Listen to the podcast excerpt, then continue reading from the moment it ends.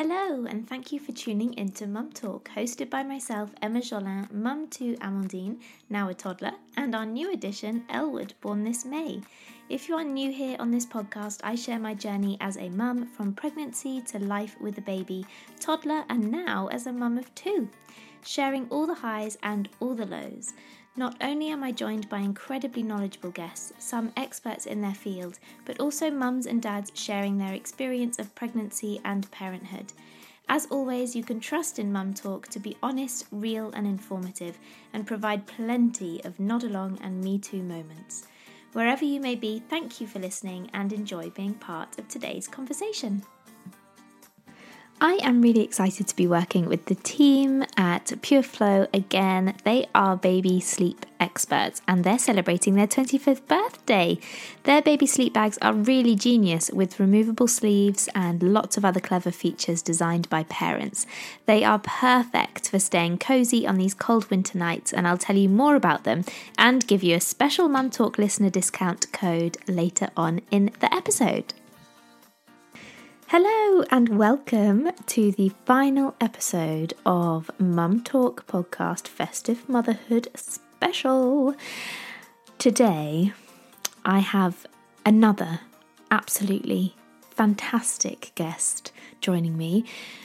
When I get joined by all of these amazing guests, like I said in the last podcast, it really is a pinch me moment. Never in my imagination did I think that these wonderful wonderful women would join me on the podcast to discuss these things. So I am always so incredibly grateful for their time.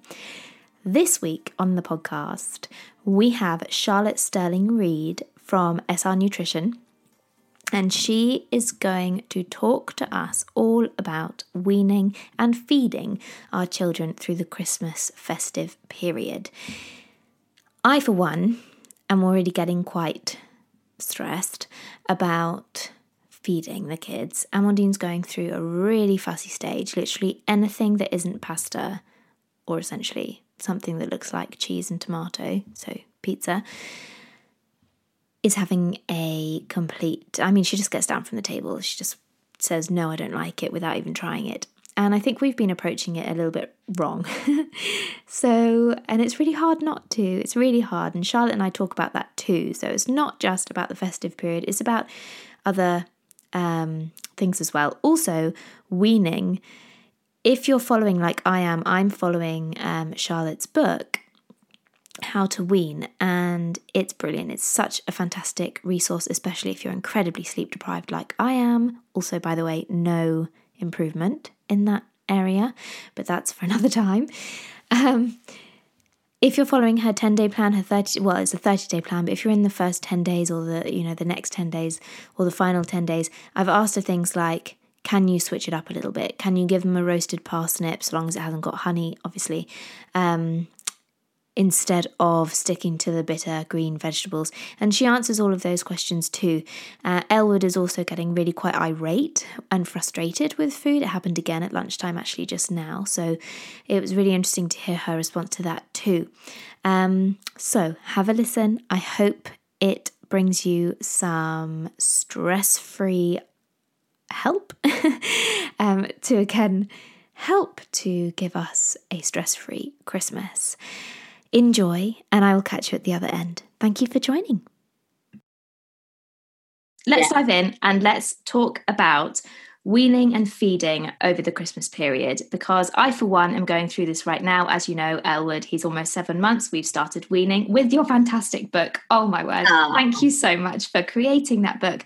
I cannot tell you, especially in my sleep deprived state, what a huge help it's been. Just, you know, it, those first 30 days laid out in black and white on the page. Don't have to think about it. Add it to my supermarket shop. It's just so simple. Thank you. oh, I love that. Thank you so much. Honestly, that's exactly why I wrote it because I had so many parents come to me just going, you know, either tired parents, even parents who've done it before, or just mm. brand new parents never weaned, and they're going, I just need to know how to start. So mm. not only does the book that I create, I wanted it to be every single step of how to start that journey, but also I wanted you know, I felt like that very first month is where parents often unsure. And if mm. they can get through that and know what to do, it just that confidence of right i know the kinds of foods i know how to prep them i know how to cook them.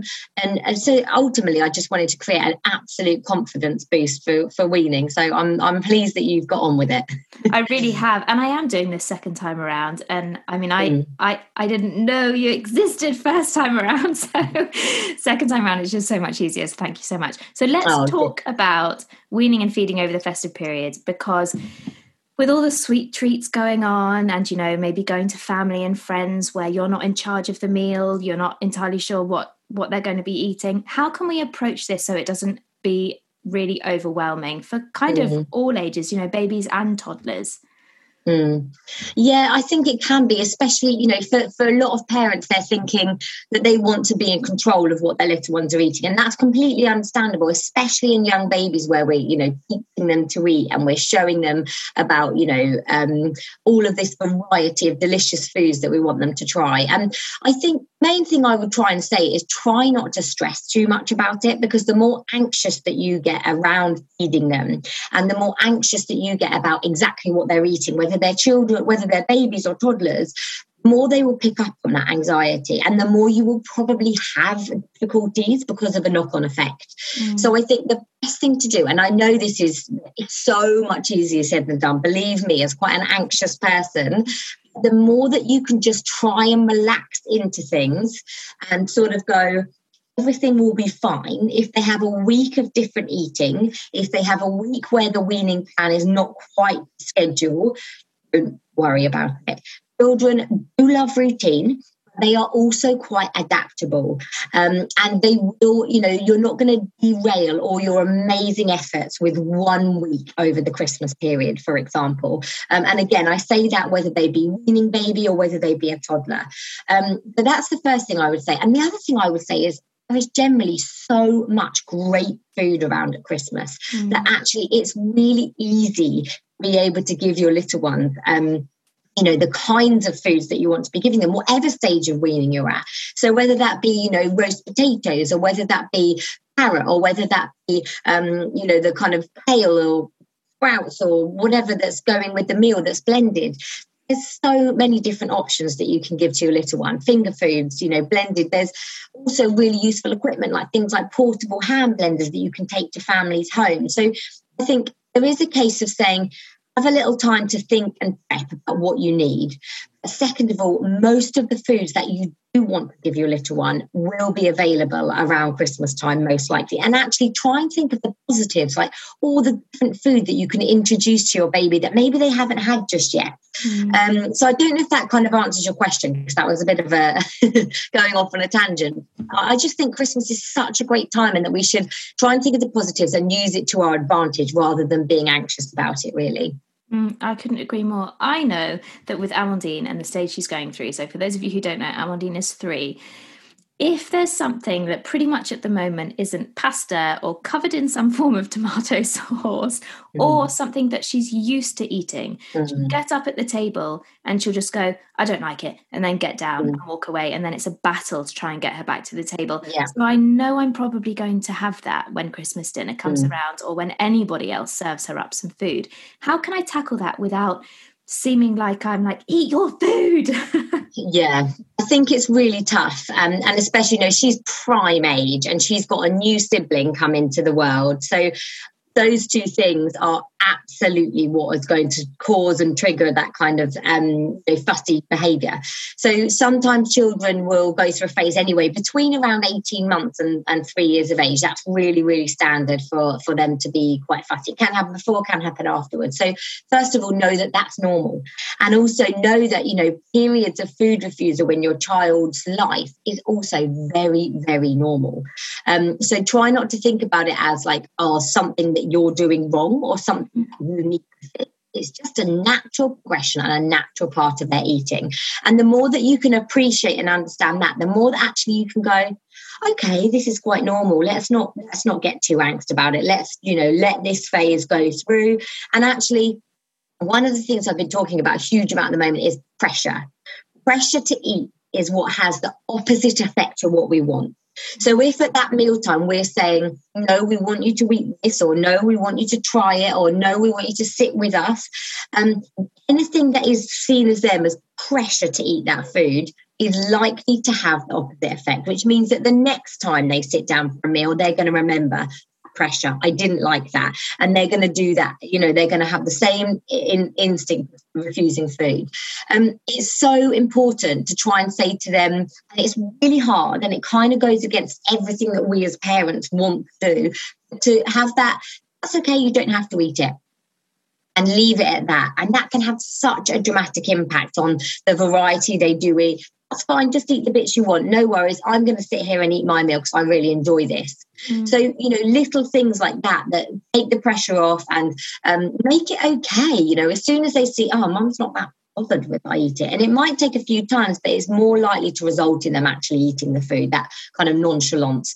And when it comes to Christmas time, I think I think first of all, again, not putting the pressure on yourself.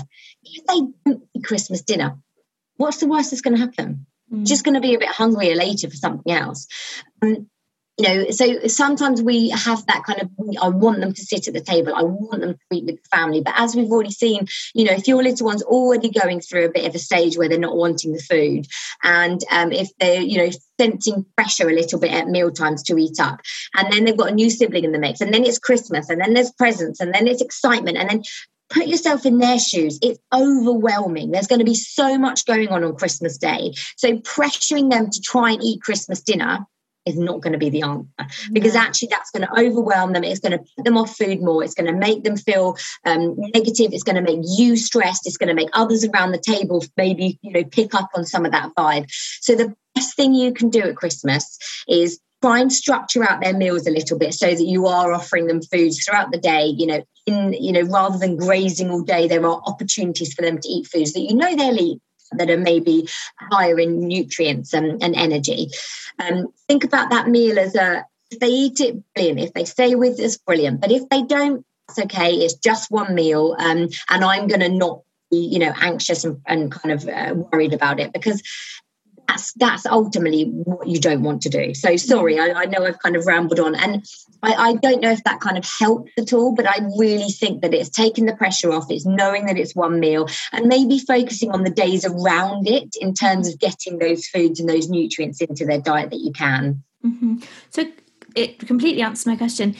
With food refusal, so if they're sitting up at the table and they just say, no, don't want to eat it, and they get back down, I know this sounds really probably a weird question, but it's okay for them to kind of get back down and go and play with their toys whilst you stay and eat your food, or you want to try and encourage them to stay at the table and watch you eat your food, or what's the right way to go about so that? It's, it's so challenging and it's such a great question. There isn't a single answer.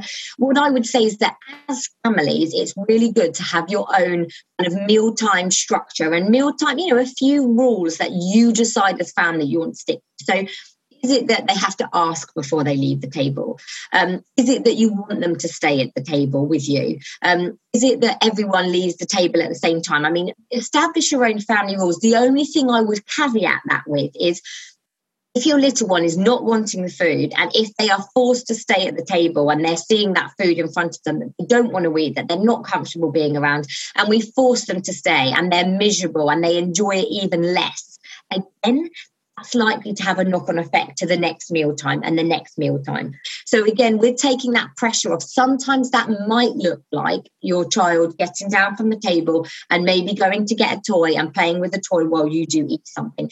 It's not an ideal scenario, of course, because you don't really want them, you know, distracting and distracting others around the table actually it's better than having the pressure mm-hmm. of them sitting with you mm-hmm. and watching you eat when they've said they don't want food, they don't want the mealtime, and they don't want to be there. I often say, you know, if your baby or your child is crying at the mealtime and they are really unhappy, take them away because there is no point in adding that pressure. If you are desperate to eat your food and you've got other family members, then yes, you sit down and say, I'm going to sit here.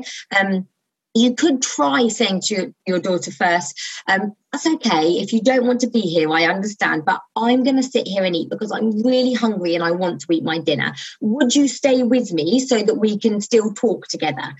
that might not work the first time or the second time or the third time, but it might work the fourth time. And they might go, okay, I'm not going to be forced to eat. So do you know what? I will stay and I will eat with mummy. And that starts to bring back that kind of bit of pleasure around meal times mm. um, and takes that pressure off. So I would say what we want to do is allow them to get down. Try ways of encouraging your little one to stay with you, enjoy that meal time, to kind of have fun with you, even if that's not eating the food at that stage. Does that make sense? So, Completely. yeah, it's basically about bringing that enjoyment back to the mealtime in whatever way you can completely and i it's so great that we're having this conversation because i can see in the moment you know on christmas day or something or on a mm. you know boxing day whenever you have your family round there's so many eyes on the children anyway aren't there they're literally yeah. family just watching them do every little thing yeah. anyway so at the dinner table it's it's even more pressure, isn't it? Yeah. And I, for one, know exactly. that when I'm in kind of a stressful situation, I'm not very good at taking a step back and just thinking, okay, yeah. look at the bigger picture here. Exactly. Whereas my exactly. head immediately goes to, oh my God, she's going to be hungry later. What am I? Yeah. She's not going to eat. So if they are hungry later, so if they refuse their dinner or their mm-hmm. lunch, whatever it is, and then Amandine is prime for this. She'll come up to me about half an hour later, Mummy, I'm hungry, especially mm. if it's mm. before bed. Then what do you do? So, again, I think what's really important, even on Christmas Day, really, is having a structure around meals still. So that you are still giving your little one multiple opportunities to eat food throughout the day. Um, I'd also say if you're worried that they're not going to eat Christmas dinner, pack in meals either side that you know they will eat. Okay, so you know their favorite breakfast and their favorite, you know, their favorite dinner. If we're talking about lunchtime, for example, so you know that they will get calories, they will get the food that they that they you know want either side of it. So definitely try and do that. So structure those meals so that there are multiple opportunities for them to eat breakfast, lunch, dinner, maybe a couple of snacks. Um, because it's Christmas Day, maybe they might have a pudding. Um, or they might you know have extras during the day because you know everything's going to be a little bit different isn't it? But try and keep that structure in where you can so they have multiple opportunities to get a decent lot of nutrients and calories in. Um, and then yeah absolutely if they come to you later on it would be a case of oh that's fine we're going to be having we're going to be having dinner in an hour. So yeah absolutely we will give you more food. I know you're hungry because you didn't have your lunch that's absolutely fine. We will be giving you dinner in an hour's time because that's what time dinner time is. So why not to feed outside of that structure? And I think that's really key, not just for Christmas Day, for all the time with children and babies, because do do that. They are going to come and say, well, not necessarily young babies, but they are going to come and say, know we're we're hungry because we've missed a meal. Um, and you know as long as they've got multiple opportunities to kind of top up on some of that i think that's ideally all you can do. And i would say do the same on christmas day. And in terms of like the other people watching you i, I totally get that. And i think the main thing i would say is try and have a conversation if you can beforehand. You know for example she's not been eating brilliantly at the moment. I know it's really normal part of development. Most kids go through fussy phases. Um, and I know the way to deal with it is actually being really nonchalant rather than putting lots of pressure on them to eat. So, you know, even if you want to say you've spoken to someone about it, you've read about it or whatever, maybe try and have a really kind of casual conversation with the family and just let them know this is what we're doing. Um, so if that happens at meal times, you know, I'm just going to say, worry about it because it's better to not put the pressure on. So maybe a little bit of explanation beforehand will mm. help you to feel better, you to feel less judged, and other people understand and maybe not get involved in that situation because there's nothing worse than other people going, you should be eating your dinner, or oh, this is all such delicious food. I can't believe you're not eating it because again, that's all pressure and it's actually going to have the opposite effect to what you want. So I think that pre conversation could be really critical to a lot of families. Well, the absolute classic. You need to finish your main course before you have dessert, yeah. otherwise, no dessert. Yeah. yeah, there's no yeah. So you know, again, saying to them, "Right, pudding's here now," and then saying, "What? You're going to give pudding?" It's like, well, yeah, because again, otherwise, you're saying to them, "Well, you can't, you can't have this food because you didn't eat that food," and it's almost like a punishment around food, and that is really not ideal. We don't want to be mm-hmm. punishing with food, so you have to eat this gruel that you really don't want to eat in order to get the good stuff you know that's what we're doing is food hierarchying if we say that. We're also as i said you know offering a treat. So this is a treat. If you eat the bad stuff you get the good stuff. Um, and again punishment with food. If you don't eat this you're not having this punishment. All of that is actually quite negative in terms of impact that can have on your little one. And thoughts and their feelings around meal times and food. So, and especially on Christmas Day, you know, we're going to end up in a massive battleground. So, I would say communicate with your family beforehand and just say, this is what we're doing. Um, you know, this is whether you want to say this is what research says or just this is what we're doing. And I'd really appreciate your support with it because it's obviously quite tough and it's obviously quite awkward. Mm, absolutely. You know? I worked with Purflo back in the summer when it was difficult to know how to dress Elwood when the weather was so hot. We also went to France and it was really, really hot there. And the team gave me the solution then with their lightweight swaddles and baby sleep bags, and it really helped Elwood to be comfortable and sleep so much better. He used to sleep from 10 in the evening until about 6 am, and it was amazing. So now that the weather's turned so cold, I asked the experts at Purflo to help me once again. They have created a genius all season baby sleep bag. It's quite different to the other sleep bags as it has cozy quilted sleeves that can be zipped on to keep the arms warm on winter nights. This flexibility means you can adjust the warmth of the sleep bag to suit your room and your baby, and you can use it almost all year round rather than buying lots of different togs. Purflo are a British brand who have been making baby bedding for 25 years. They're big on safety, so the baby sleep bags have breathable panels to help prevent overheating, and they meet all the relevant British and European safety standards. They are also award winners, having won gold for the best baby and child sleepwear at the Made for Mums Awards this year. Purflo are offering Mum Talk listeners, that's you, a 15% discount on all baby sleep bags from www.purflo.com. That's P U R F L O.com. Just use the code MUMTALK15. So that brings us on to treats. Obviously, around Christmas, there's tons of sugar around, especially, you know, if you're maybe at the grandparents' house and there's chocolates lying around and, oh, just have one, it won't do them any harm. And it ends up yeah. 20 later. Or they find the advent calendar or something and empty it out. How do we approach how do we approach sweet treats over the Christmas period? Okay, so again, you know, this varies from family to family, and people will have their own take on it. And I've actually got a blog coming next Monday, which is literally about this topic.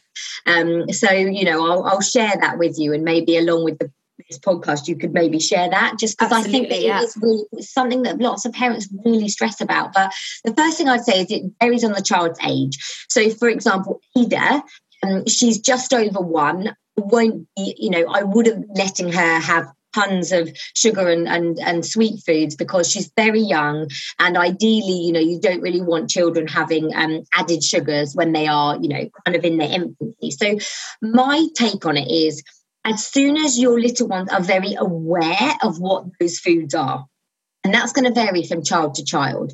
If they are aware, oh, you know, this is um, sweet food and this is what I want, this is chocolate, these are cakes, these are biscuits. Um, you don't want to overly restrict them once they are very aware of it, because that's going to be seen again as restricting holy grail. Mm-hmm. We want to try and keep all fields, uh, all foods on a bit of a level playing field, which is very difficult, especially around Christmas. So that's why I say for the younger children who don't get it, feed them the foods that they enjoy. You know, Ada, she loves her food. She loves her oatcake. She loves um, things like peanut butter. She loves, um, I'm trying to think now off the top of my head, but she loves fruit, absolutely loves fruit. She's such a stickler for it. Um, so, you know, I will try and focus on giving Ada all of those foods that I know she really loves. And I did this with Rafi till he was about two and a half, three. Um, really wasn't very aware of lots of the sweets and cakes and biscuits. We just didn't have them in the house that often. Um, and you just didn't really see because a lot of our friends, you know, follow similar, um, you know, patterns of, of how they feed their kids. So he just wasn't around that kind of food very much. Um, well, sorry, I'm going off on a bit of a tangent. No, no. what I would say is, um, yeah, for younger babies, try and avoid it as much as you can. For older babies and children who are a lot more aware, I would say that it's absolutely fine to let them have that food. Um, remember, it's one day. Try and stick to specific times during the day when they are going to be having those foods, and try not overtly. So try not to obviously be li- limiting and restricting it because as soon as you do that, you're going to go, ah, she's restricting that food. That means I should want more of it. Um, mm. so, you know, with my son, I've, I've honestly been so shocked on so many occasions about how he's very good at going, okay, I'm going to, I really want this, I'm going to eat it. And then he'll pick up something else in the middle of it, any, you know, a savory carrot or um, or something else alongside it because he's very good at regulating because I've always kind of let him do that. So I would say try not to overly restrict, um, try and stick to a regular structure of when they have those. So it's not just grazing on them throughout the day because then they're not going to eat their meals. Um, they're going to overdo it and possibly not feel very well as a result. Um, so stick to those structures and, and and try not to overtly restrict it. That doesn't mean you can't, you know, have a portion that's out and allow them to see all the rest of it the whole time, because of then, of course, they're going to keep wanting it. Um, just try not to overtly restrict it. Um, you could also try having a conversation, depending on how old they are, about, you know, the food and about saying, well, there's going to be plenty of this food available, you know, things like chocolate and sweets and cakes, but there's also going to be lots of things like, um, you know, potatoes and broccoli and, and all of the other food that's often normally available. Um, the other thing you could do is try and um, you know, as I said, balance those snacks out. So when you're offering them, you maybe do offer something like a savoury muffin with some chocolate and um, a few crisps, so that you're actually, you know, again, not having just the kind of foods, the, the high fat, high sugar foods that are um, kind of being held up as the best options for them to be having. So that was a really long winded way of saying it, but um, no, but I don't know if that actually made any sense. I'm so did. sorry. No, of course it did. Of course it did. Just going back to um, weaning, if mm-hmm if similar to me, I mean, we're past the first 10 days now, but if someone's following the first 10 days of your plan where you're trying to aim for the more bitter, greener vegetables, mm-hmm. and you say they show a lot of interest in a roasted parsnip or something like that, it's okay to vary and give it to them for just Absolutely. that one day or, yeah? I think, you know, with the to my plan one of the one of the things that i wanted to do in that was to um, allow it to be flexible. So although i've offered a plan that's kind of for the parents who really want that step-by-step guide. If you are going with kale and you don't have kale in that day what do you have in your fridge? And if that's a sweeter veg, that's fine too. It's all about variety. It's all about stimulating taste buds. It's all about exposure and getting them familiar with food. So that's absolutely fine. I do like to kind of try and offer more savory veggies for the first 10 days, just to again um, start to adapt their little taste buds. But mm. I, it's absolutely fine. I don't think you need to stick to it point by point what's available on Christmas Day is going to be so much. You know, like I say, sprouts and carrots and kale and potatoes and parsnips and all of that delicious food. So there's such a variety. What you want to try, and you know what? If you're on day, day 10 of the plan and you think, oh, I'd really like them to have a mixture of some of these, for it you know? Um, i think it's all about experimenting and you don't need to follow it rigidly. The only thing i would say because you mentioned parsnips is remember that children under one shouldn't have honey. So anything yes. that's um, roasted or glazed with honey it's not ideal to be giving babies under one Yes, that's a very good point because most parsnips are delicious with honey. Yeah, absolutely.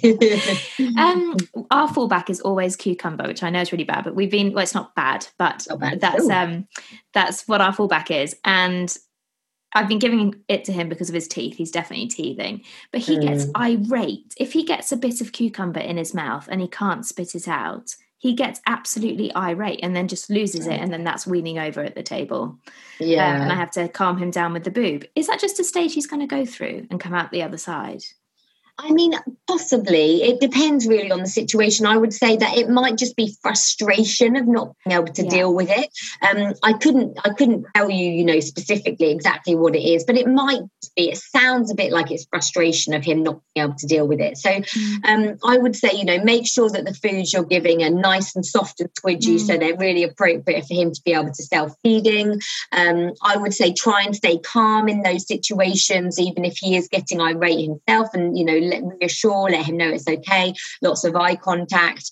Um, also, I'd say do lots of kind of the, the skill development. So lots of you nom, nom, nom, biting, okay. showing how to bite and chew in front of him. So he's starting to pick up on a lot of those um, behaviors. And, you know, think about offering lots of variety in terms of the textures that you're offering. Obviously, within the stage that you're at, you start to move through that. But um, basically he probably needs to lots more experience with different textures so that he can learn how to handle and deal with that food in the mouth and that comes with practice. But just make sure that the finger foods that he's having are really are nice and soft and squidgy and they're really easy for him to be able to manage um, you know reduce the risk of choking and, and, as I said, just stay stay calm and um, keep experimenting with textures as much as you can. Does mm. that make sense? Absolutely. We've been kind of scooping out the cucumber jelly bit inside, much to oh, my yeah. uh, much to my toddler's yeah. frustration, because she then gets the hard bit on the outside. I love that.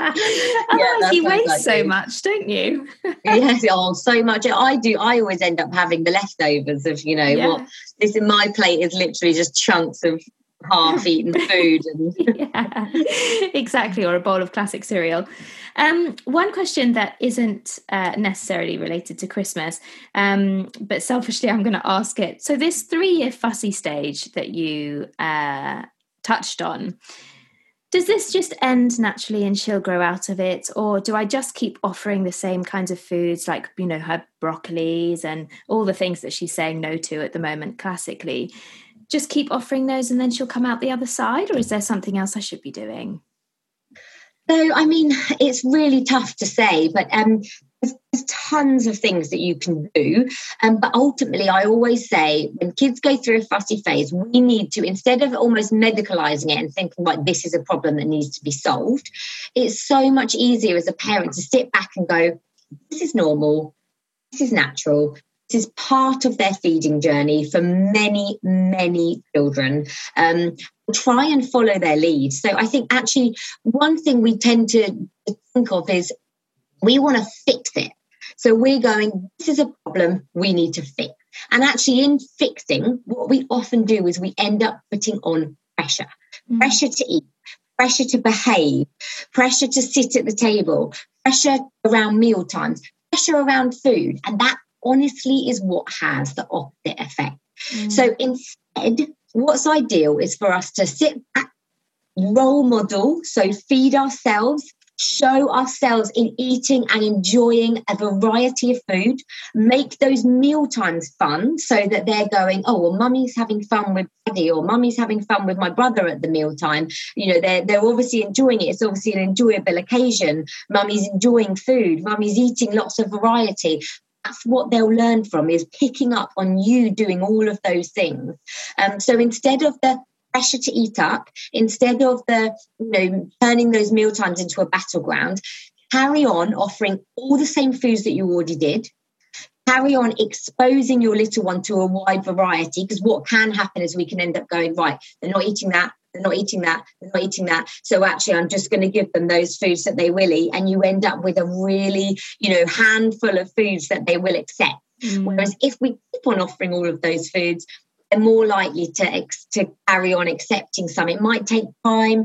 They'll refuse all, they'll refuse some, they'll come back and forwards between foods. Um, but if you keep offering them, it's the only way they're going to keep accepting it. Mm. If we take them off the table and we say, well, we won't offer that anymore, not going to accept them again. Mm. So we have to keep trying with all those foods. So keep offering all the foods that you normally offered. Role model plenty, meal times really enjoyable, and so importantly, take pressure off. Mm. It's so hard because you're literally going against your instincts as a parent, which is I need to feed my baby to get them to eat, to get them to have all the nutrients and the energy they need and to be okay. You're going against that actually pressuring them to eat has been shown time and time again in research to do the absolute opposite. Children who are pressured to eat food are less likely to eat it and to have a lower variety. Children who are not pressured to eat or children who are restricted in eating their food are actually more likely to eat more. So it's, it's literally the opposite ends of the spectrum. And ideally, what you want to do is be quite nonchalant about whether they eat it. Um, tell them that's okay. You don't have to eat it. And sometimes just using that phrase over and over again help them go, well, she's not bothered. I may as well. You know, I'm not getting any attention for this. Um, the mealtime's quite enjoyable. There's no pressure on me to eat, so I may as well be there. And eventually, you'll see your little one start eating again.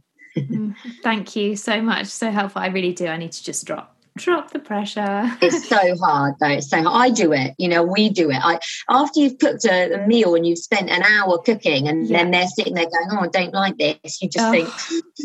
The other thing I would say as a tip for me is offer them small portions. So start really small and then you don't waste so much food. If they don't eat it, pop the rest of that food in the freezer, it out again. Don't think I'm not going to serve that again. I'm not going to cook that again. Put it in the freezer in small batches and try again with it.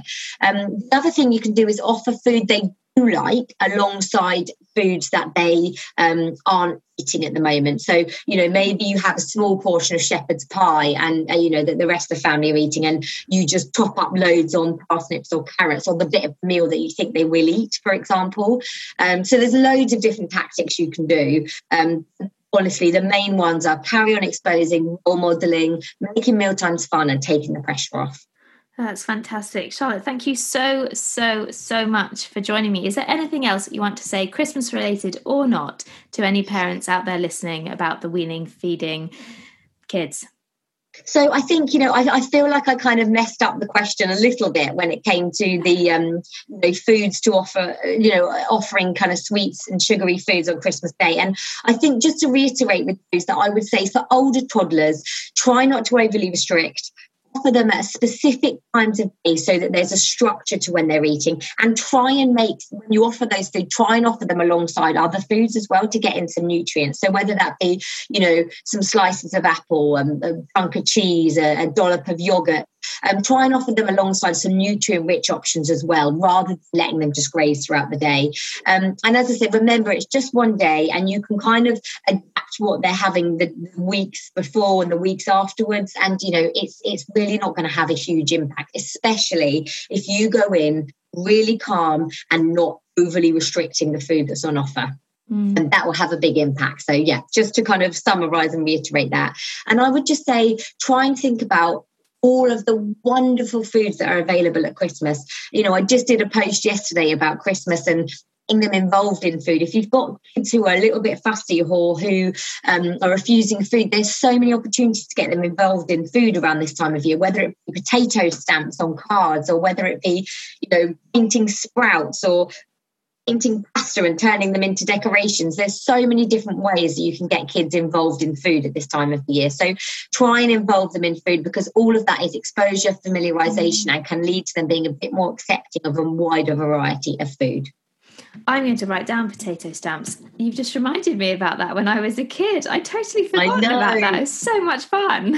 so much fun. And again, yeah, you can do it with other foods. And you know, you can you can, like I say, paint foods or use carrot tops as I mean, there's so many ways you can engage kids in food at this time of year, and you know, making like salt dough and, and wreaths, and there's just there's just so much. It's such a opportunity for us to get kids to have fun with food. And ultimately, when kids are fussy or refusing food, that's what it's about. Getting, getting them to think food's fun. This is enjoyable, and it, it, touching it and feeling it and painting with it. All of that stuff can really help.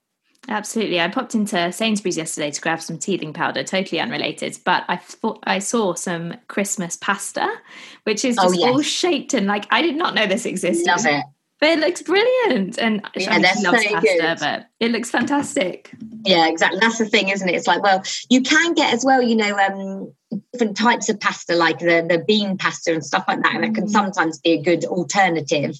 Um, but yeah, I mean, even things as well, going to supermarket with them at this time of year, there's such a great wealth. Like Ruffy's been obsessed with purple carrots. And the oh, thing is, brilliant. they actually are so much less sweet. And when I try them, I'm like, they're a lot more earthy and a lot less sweet he loves them. I mean, he's literally like novelty of a purple carrot, you know. So he just he asks for them all the time, and I've been making their carrot cake porridge with purple carrots, which is so much less sweet. It's literally like eating a really savoury bowl. But he absolutely loves it. So you know, take them shopping. Them helping you with picking out different foods and fruits and vegetables, all of that stuff can just help to engage them in food a little bit more. Fantastic. Thank you so much. Well, happy Christmas. Have a wonderful. Happy Christmas. Charlotte is so incredibly knowledgeable. I'm always so grateful because weaning is just, and feeding, feeding anybody is one of the most stressful things I find. Today for lunch, I literally gave, um, well, everyone had what Elwood was trying. He had eggs, rice, and peas, which is in Charlotte's book. So everybody had eggs, rice, and peas because I just could not be dealing with making a lunch for Hendrik, a lunch for Amandine, and a lunch for Elwood. Did I eat? Of course I didn't. In fact, I've just remembered I'm sitting here doing this and I haven't even eaten yet. Oh my goodness me. Okay, well. Thank you so much for joining for the festive mini series. I really, really hope it's been supportive to you in some way, even if there's just been the tiniest little thing that you've thought, oh, yeah, you know what? That's what I'm going to do or I'm not I'm going to try and avoid Emma's carbonara experience, then that makes me really happy. I hope you all have a wonderful, wonderful, wonderful Christmas, and we will catch up in the new year where I'm sure I will have plenty more to share about Elwood's sleep. Let's hope that it is going to be good. In fact, he I've reverted to the buggy naps. He's back in the buggy and he's had a good morning nap and a good lunchtime nap, and that's what I'm doing for now because I'm going to go stir crazy in a minute. Last night he was up every single hour from when I put him down, every hour from half past six through the whole night. It was just insane. Anyway, there we go. Have a wonderful Christmas. I will catch you on the other side. If you've enjoyed this mini series, please, please share it on your social media or share it wherever, share it in your WhatsApp groups, just so it can be of support to other mums, parents, carers out there um, who may may just find something that resonates with them too and will help them out the other side. And of course, review and rate wherever you listen to your podcasts, as that also helps. I appreciate you all. Thank you for being here. Lots and lots of love, and have a very Merry Christmas. Huge thanks again to Purflo for sponsoring this episode. I'm looking forward to cuddling Elwood all snuggly and warm in his baby sleep bag when it's chilly and dark outside. Purflo baby sleep bags are so soft and cozy and they're made of pillowy cotton jersey. I love the grey marl fabric. So don't forget that you can get 15% off baby sleep bags until the end of February 2022 by entering the code MUMTALK15 at www.purflo, that's P U R F L O.com.